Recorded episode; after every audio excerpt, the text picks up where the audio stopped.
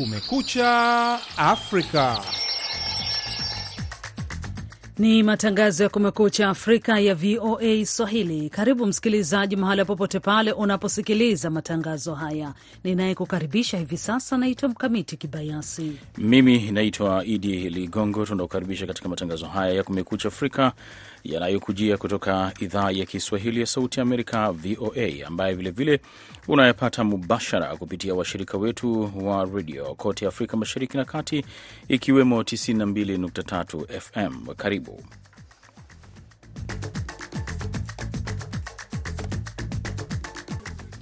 Ripoti tulizokuandalia wakati huu: Marekani imelaani matamshi yenye utata ya mawaziri wawili wa Israel ambao walisema Wapalestina wanapaswa kushawishiwa kuhama kutoka Gaza. Kwingineko, rais wa Somalia anakataa makubaliano yaliyotiwa saini kati ya Ethiopia na Somaliland. Je, wachambuzi wa siasa za kimataifa wanaeleza nini kuhusu dhamira ya Ethiopia kwenye mkataba huo? Uh, dhamira ya Ethiopia kwa sasa ni kuhakikisha kwamba wana mlango ama wana, wana uwezo wa kuweza kuifikia bahari kutoka nchi yao.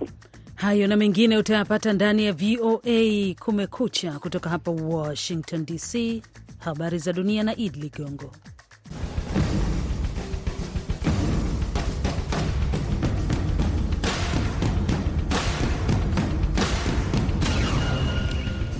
Shambulizi la Israel la ndege isiyo na rubani katika ofisi ya Hamas katika kitongoji cha Beirut limemuua afisa wa juu wa Hamas Salehe Al Arouri, e, limeripoti kundi hilo la wanamgambo na vyombo vya habari vya Mashariki ya Kati. Arouri alikuwa afisa mwandamizi wa kitengo cha Hamas cha masuala ya siasa na mmoja wa waanzilishi wa kitengo cha kijeshi yaani brigedi ya Kasam ambayo ilifanya shambulizi baya ndani ya Israel Oktoba 7. Marekani mwaka jana ilitangaza zawadi ya mpaka dola milioni tano kwa yeyote atakayetoa taarifa kumhusu yeye.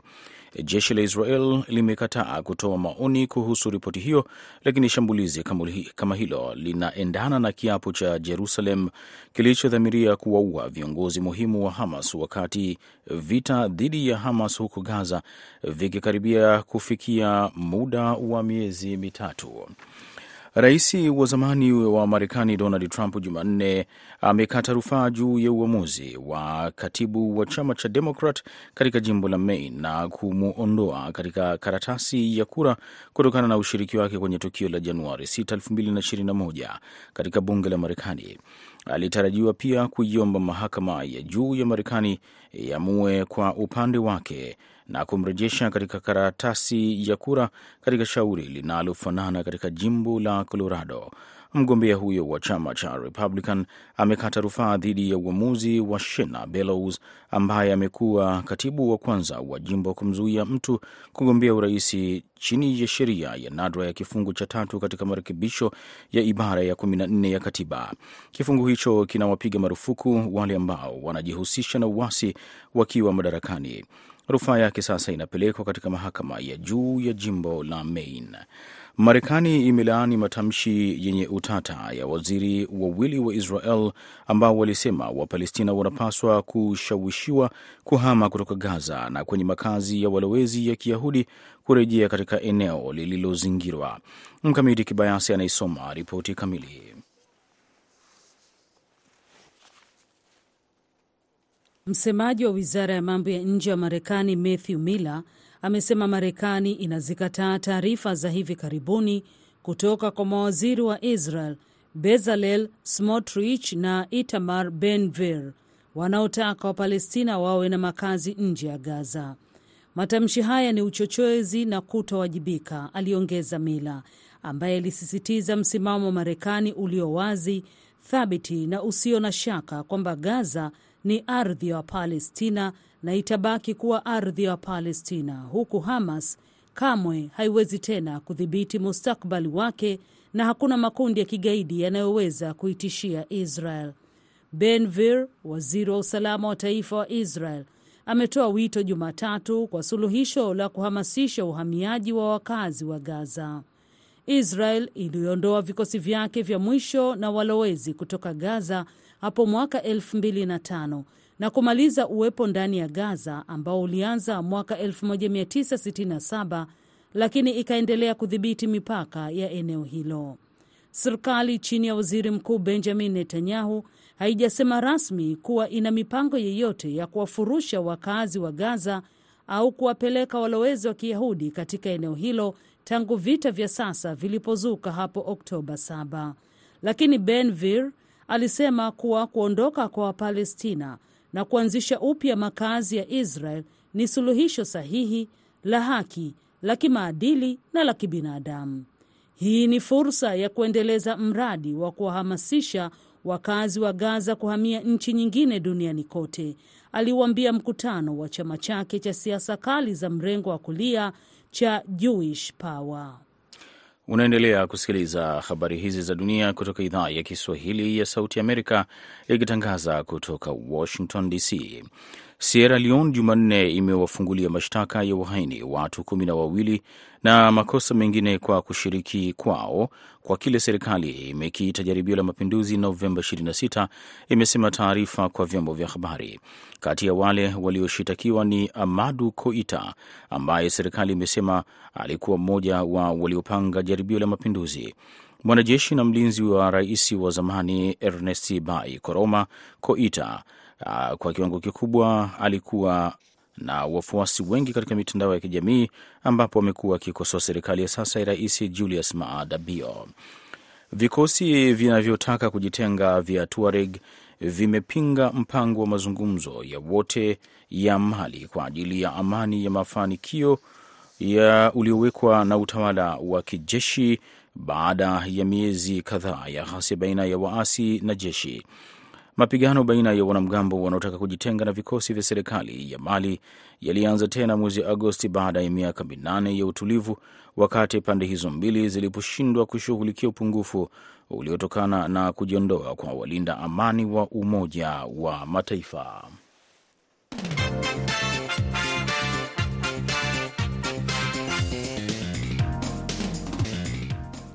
Unasikiliza matangazo ya Kumekucha Afrika kutoka hapa Washington. Habari tuliyoipatia uzito wa juu ni kwamba rais wa Somalia siku ya Jumanne alikataa makubaliano yaliyotiwa saini kati ya Ethiopia na eneo lililojitenga la Somaliland, akihitaja kuwa ni ukiukaji wa sheria za kimataifa. Ifahamike kwamba Somaliland, eneo ambalo liko kimkakati na ghuba ya Aden, lilijitenga na Somalia mwaka 1991 wakati nchi hiyo ilipotumbukia katika mgogoro ulioongozwa na mbabe wa vita. Eneo hilo limeendelea kuwa na serikali yake licha ya kukosa kutambuliwa kimataifa. Sande Shomari amezungumza na mchambuzi wa siasa za kimataifa Amin Mwidau kutoka Toronto, Canada, ambaye anaanza kuelezea dhamira ya Ethiopia katika utiaji saini mkataba wa pande mbili. Uh, dhamira ya Ethiopia kwa sasa ni kuhakikisha kwamba wana mlango ama wana, wana uwezo wa kuweza kuifikia bahari kutoka nchi yao. Kama tunavyojua zamani Eritrea ilikuwa ni moja ya sehemu ya Ethiopia na wale walikuwa na bandari. Ethiopia ilikuwa na uh, wana maji na baadaye, baada ya Eritrea kwenda kivyake, ikawa Ethiopia ni nchi iliyozungukwa na nchi zingine na haina bandari. Kwa hiyo makubaliano baina ya Ethiopia na Somaliland ni kwamba wapatiwe fursa ama wapatiwe njia itakaowawezesha wao kufikia katika bahari ile ya Red Sea. So, kwa hivi sasa Somaliland ni nchi iliyojitenga zaidi ya miaka ishirini kutoka katika ile Somalia yenyewe, na Somalia ina inahesabu Somaliland kwamba ni, ni sehemu ya nchi yake, haitambui Somaliland kama ni nchi huru. Kwa hiyo mkataba huu baina ya Ethiopia na Somaliland unaleta changamoto ya ya ya ya, ya, ya, ya mahusiano baina ya Ethiopia na Somalia kwamba wao wamepitia njia ama wameweka mkataba na kikundi cha watu ambao kwamba Somalia haitambui. Kwa hiyo hiyo yaweza ikaleta taharuki ya kisiasa na pengine ya kiusalama katika eneo kama lile. Hilo ni jambo moja ambalo linahofiwa linaweza likatokea, na pengine sasa inapokuja katika swala zima la haya au huu mchakato wenyewe, imefika mahali sasa mpaka Somalia imemwita balozi wake e, na kuitisha kikao cha dharura kutoka kule Ethiopia na wakidai kwamba huu sasa ni ukiukwaji wa mamlaka ya Somalia na uhuru wao. Pengine hili unavyoliona eh, limekaa vipi katika katika ule wale makubaliano baina ya Somaliland na na na Ethiopia? Kuna kipengele kimoja ambacho chasema kwamba siku za mbeleni Ethiopia ina uwezo wa kwamba kuitambua Somaliland kama ni nchi pekee. Sasa hilo pengine laweza likaleta tashwishi katika ki, katika masuala ya kidiplomasia na uhusiano baina ya Somalia na Ethiopia, kwa sababu ikiwa Ethiopia, nchi kubwa sana katika Afrika, itakuwa imeanza kuitambua Somaliland kama ni nchi huru, basi zaweza zikawa ni yaweza ikawa ndio mwanzo wa nchi nyingi zaidi kuitambua Somaliland, na itakapotokea jambo kama hili, basi itakuwa uh, kidiplomasia Somali tena itakuwa haina nguvu ya kudai ya eneo lile la Somaliland kama nchi yake, na pengine baadaye ikawa ndio Somaliland kuwa uhuru. Sasa hayo ndio masuala ambayo kwamba pengine yame, yamezibua uh, nini fikra za za hasira kwa upande wa Somalia ili kumrudisha balozi wake kutoka Ethiopia. Ni Amini Mwidau, mchambuzi wa siasa za kimataifa akizungumza na VOA Kumekucha Afrika kutoka Canada.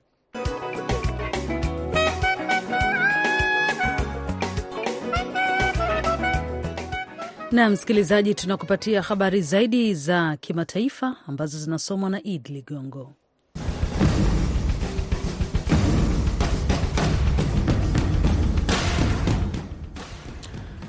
Kampuni ya usafirishaji ya Denmark Maersk na ile pinzani ya Ujerumani ya Hapag Lloyd Jumanne zimesema meli zao za makontena zitaendelea kuikwepa njia ya bahari ya Sham ambayo inazifikisha mpaka mfereji wa Suez kufuatia shambulizi la mwisho mwa juma kwa moja ya meli za Maersk. Kampuni makampuni hayo makubwa yatabadilisha njia ya safari zake kupitia kusini mwa Afrika kwa sababu wanamgambo wa kihodhi wa Yemen kushambulia meli katika bahari ya Sham. Hatua hiyo inatishia kudhoofisha usafirishaji na kuongeza bei ya bidhaa, kuleta hofu ya kuchochea mfumuko mpya wa bei duniani. Rais wa chuo kikuu cha Harvard Claudine Gay amesema atajiuzulu katika nafasi yake Jumanne baada ya miezi yake ya mwanzo katika nafasi yake kukumbwa na kutoa ushuhuda katika bunge kuhusu shutuma za ubaguzi na wizi wa kazi za kitaaluma. Gay alikabiliwa na shinikizo la kujiuzulu kutoka kwa jumuiya ya Kiyahudi ya Harvard na baadhi ya wabunge kutokana na maoni yake katika mahojiano katika bunge ya Desemba tano, na toka kipindi hicho amekuwa akikabiliwa na shutuma kadhaa za wizi wa kazi za kitaaluma katika kazi zake za kitaaluma miezi ya hivi karibuni.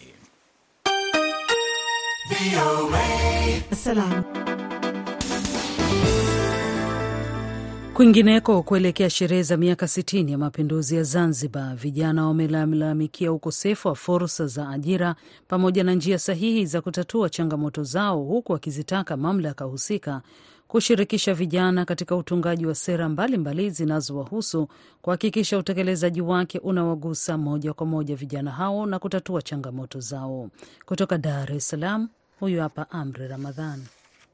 Changamoto ya ajira imewakumba vijana wengi barani Afrika kutokana na mataifa ya Afrika kukosa sera zinazowasaidia vijana kupata ajira kwa urahisi au kujiajiri, huku vijana wa Zanzibar wakiwa ni miongoni mwa kundi hilo la vijana. Ahmedi Omar, kijana kutoka Zanzibar, amesema mifumo iliyowekwa imeshindwa kuwasaidia vijana kutokana na ukosefu wa mfumo maalum wa kuonyesha vijana wanapoweza kwenda na kuona fursa za ajira katika sekta mbalimbali na pia waelekeza fursa hizo zitawasaidia vipi katika kupata ajira au kujiajiri wenyewe na kuondoa tatizo la idadi kubwa ya vijana wasiokuwa na ajira. Lakini kuna chombo gani ambacho kimetengenezwa mahsusi kabisa kwa ajili ya kuratibu, kuzitafuta hizi fursa kutoka katika taasisi mbalimbali, kutoka katika wizara mbalimbali, na baadaye kuziexpose kwa vijana kwa urahisi? Hakuna kabisa. Kwa hiyo utakuta kwamba mfumo wenyewe uliowekwa eh, hauwasaidii vijana. Sera mbalimbali zimepitishwa visiwani Zanzibar kwa ajili ya kuwasaidia vijana wasiwe tegemezi na kuendeleza miradi itakayowaongezea nafasi za ajira ikiwemo kuanzishwa kwa uchumi wa bluu. Hata hivyo, sera hizo zimekuwa hazina manufaa ya moja kwa moja kwa baadhi ya vijana visiwani humo. Kijana mmoja kisiwani humo, Mustafa Sharifu, anaelezea mtizamo wake binafsi kwa nini sera nyingi zinashindwa kufikia malengo. Ni kutokana na sera hizo kutengenezwa bila kusikiliza sauti sauti za vijana, na hivyo wameitaka serikali kuwashirikisha vijana wakati wa utungaji wa sera ili kuhakikisha utekelezaji wake unawagusa vijana moja kwa moja. Moja ni kutengeneza sera ambazo zinatokana na sauti kubwa ya vijana wenyewe, sera ambazo zinawasikiliza kwanza vijana, nini changamoto zao na nini ambacho wanahitaji kukiona katika hizo sera ambazo zinatengenezwa.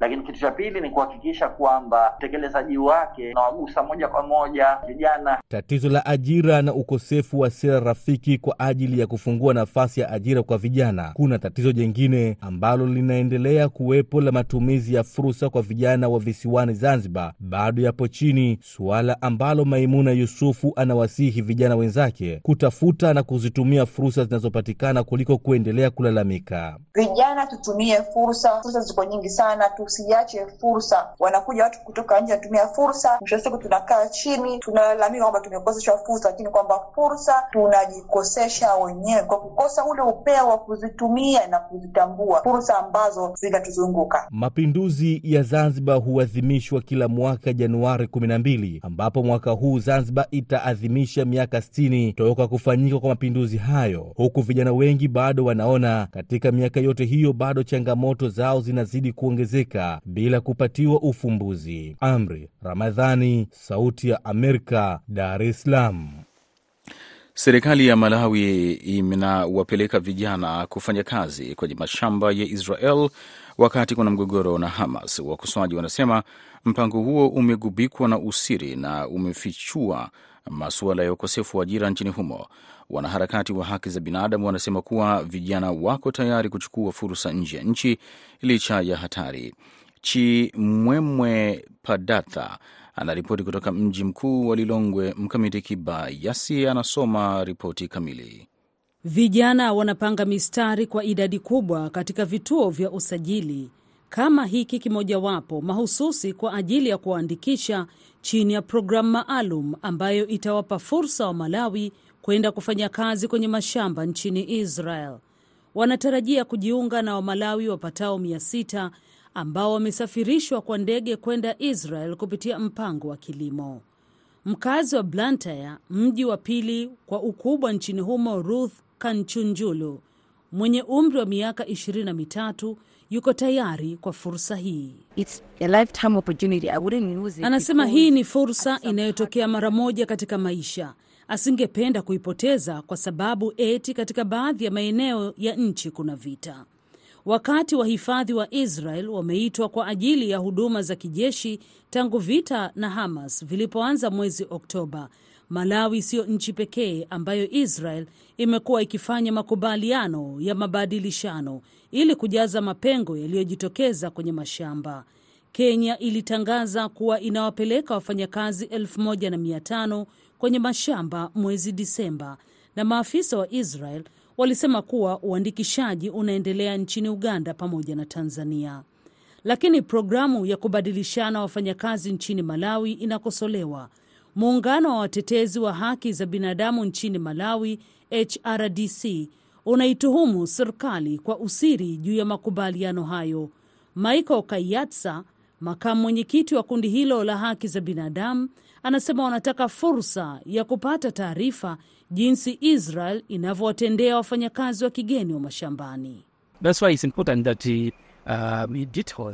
Ndiyo maana ni muhimu kujua taarifa za kina kama vile masuala ya usalama, malipo, masharti ya kazi yanapaswa kuwekwa wazi ili watu waweze kufanya maamuzi sahihi. Katika kipindi cha miaka mitano ijayo, wizara ya kazi nchini Malawi inasema inapanga kupeleka watu wasiopungua elfu tano kufanya kazi katika mashamba ya Israel, lakini idadi hiyo inaweza kufikia elfu kumi na tano.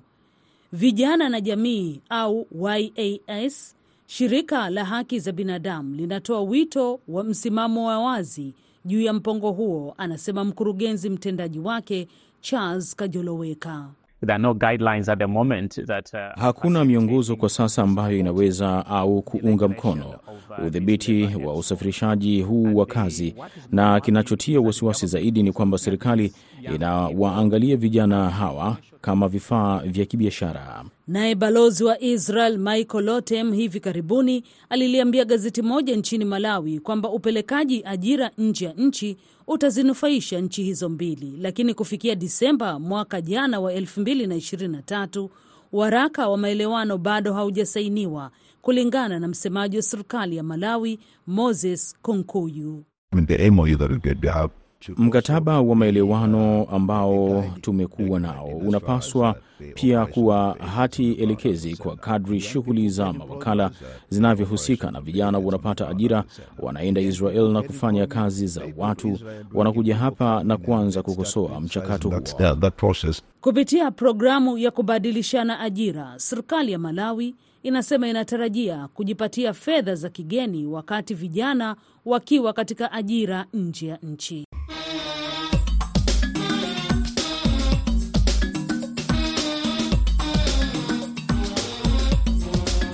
Idhaa ya Kiswahili ya Sauti ya Amerika sasa inakuletea jukwaa la vijana.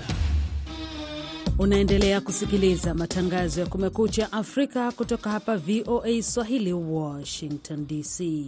Leo katika jukwaa la vijana, mwenzangu Sande Shomari amezungumza na Kenton Muthaura, mwanzilishi wa taasisi isiyo ya kiserikali ya Boy Child ambayo hivi karibuni imechukua hatua ya kuwasaidia madereva wa bodaboda wasio na leseni ambao wengi wao ni vijana kuweza kupata leseni pamoja na mafunzo mengine ya huduma ya kwanza bila malipo ili kupunguza ajali za barabarani. Okay, ningependa kusema ya kwamba au waendesha bodaboda hapa Kenya sana sana wengi wao hawajapata mafunzo ya huduma ya kwanza. Kwa hivyo unapata wengi wao wanapopata ajali barabarani hawana huo uwezo wa kuweza kuhudumia mwenzao, na hapa Kenya pia kuna vile ambavyo pia inasemekana waendesha bodaboda wa Kenya hapa ni wagumu sana. Kwa hivyo wakati wowote ajali inatokea barabarani kati ya watu wa kuendesha bodaboda na waendesha magari, unapata kuna vita vingi sana. Kwa hivyo badala ya wao kuweza kutatua lile shinda ambalo limewakumba pale barabarani, unapata wanaanzisha vita. Kwa hivyo hii taasisi yetu imeweza kuangazia vile ambavyo tunaweza kuwapaa vijana mafundisho ya huduma ya kwanza katika barabara zetu, na kitu cha pili pia tumeweza pia kuwatembelea stendi tofauti tofauti za bodaboda hapa nchini tukiwaita jacket ambazo pia zitaweza kuwafanya waweze kuonekana katika barabara zetu, na tukifanya tunapofanya hili tunajua tutaweza kupunguza ajali. Pengine kitu ambacho utafanya kwa sababu eh, hizi elimu zina gharama zake, pengine nini ambacho mnawasaidia hapa katika kupata elimu hii kwenye hizi eh, shule mbalimbali mbali za uendeshaji wa magari? Naam, eh, taasisi yetu imeweza kuungana na driving schools hapa Kenya, uh, mojawapo ikiwa BB Driving School ambayo iko uh, upande wa upande wa Meru, na kile ambacho wanatusaidia kufanya, tumeweza kushikana na wao vile ambavyo wataweza kuwafundisha au uh, waendesha bodaboda kwa bure kabisa. Kwa hivyo hakuna kile ambacho wanatoswa kuweza kupata elimu ya huduma ya kwanza na wale ambao nao pia wana lisensi, kitu tunafanya sisi kama taasisi, tunafanya kazi na hizi ndio tuweze kuwalipia nusu, na wao wanaweza kulipa nusu, ndio waweze kupata mafunzo na pia waweze kupata hizo driving licenses. Bila shaka, na pengine kile ambacho ungetoa wito kwa vijana ambao wanakusikiliza hivi sasa. E, kuna wale ambao wengi wako kwenye bodaboda, lakini kuna wengine ambao hawana kazi yoyote na wana wasiwasi kwamba kazi hii ya bodaboda haina usalama wowote. Wale unawaambia wito gani vijana? E, ningependa kuwahimiza ya kwamba e, sababu hapa ndipo ni wanapata mapato ya kujikidhi kimaisha kila siku. Ningependa kuwahimiza ya kwamba wazidi ku e, kuji kujinunulia pia ni mahitaji muhimu, waweze kuvalia nguo ambazo zitaweza kuwakimu kutoka kwa kwa, kwa kwa baridi sana sana, sababu najua ni wanapoendesha ni unapata wao, kuna wale wenye wanaendesha pia ni wakiwa wamevalia vest, kuna wale wenye wanaendesha wakiwa wamevalia t-shirt. Ningependa kuwahimiza ya kwamba katika hizo harakati za kutafuta waweze pia kuacha kipato kidogo cha kuweza kununua nguo za joto ambazo zitaweza kudhibiti wao kupata ni magonjwa mengi ambayo yanatokana na baridi pia, na pia waweze kununua vifaa hizo reflector jackets, na wengine wao pia niweze kununua helmets ambazo zitaweza kuwazuia wakati wowote mtu anaweza pata pia ni eh, ajali ndogo ni hizi barabarani. Pengine changamoto zako ukiziangalia zimekuwa ni zipi hasa? E, ningependa kusema ya kwamba utapata changamoto ile kali ni sana sana, ni unapata kuna wale ambao wanafikiria ni unapofanya hili ni unatafuta maybe njia ya kuweza kujenga jina, maybe uweze kujiinua kisiasa, lakini ningeweza eh, ningependa kuambia ni society ya kwamba ni hatuko upande wowote ni wa kisiasa ama ni kutafuta njia yoyote ya kuweza kufaidika kisiasa, ila kile ambacho tunajaribu kutafuta ni kuona ni vile hao vijana watasaidika, sababu hao vijana ndio tegemeo la hii nchi la kesho.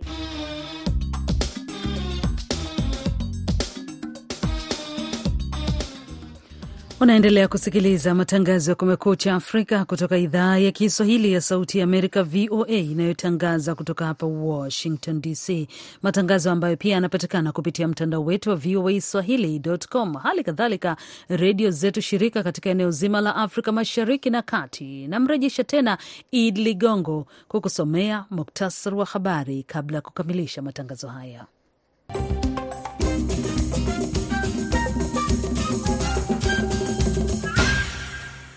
Shambulizi la Israel la ndege isiyo na rubani katika ofisi ya Hamas katika kitongoji cha Beirut limemuua afisa wa juu wa Hamas Salehe Al Arauri, e, limeripoti kundi hilo la wanamgambo na vyombo vya habari vya Mashariki ya Kati. Arauri alikuwa afisa mwandamizi wa kitengo cha Hamas cha masuala ya siasa na mmoja wa waanzilishi wa kitengo cha kijeshi yani Brigedi Kasam ambayo ilifanya mashambulizi mashambulizi katika taifa la Israel hapo Oktoba 7.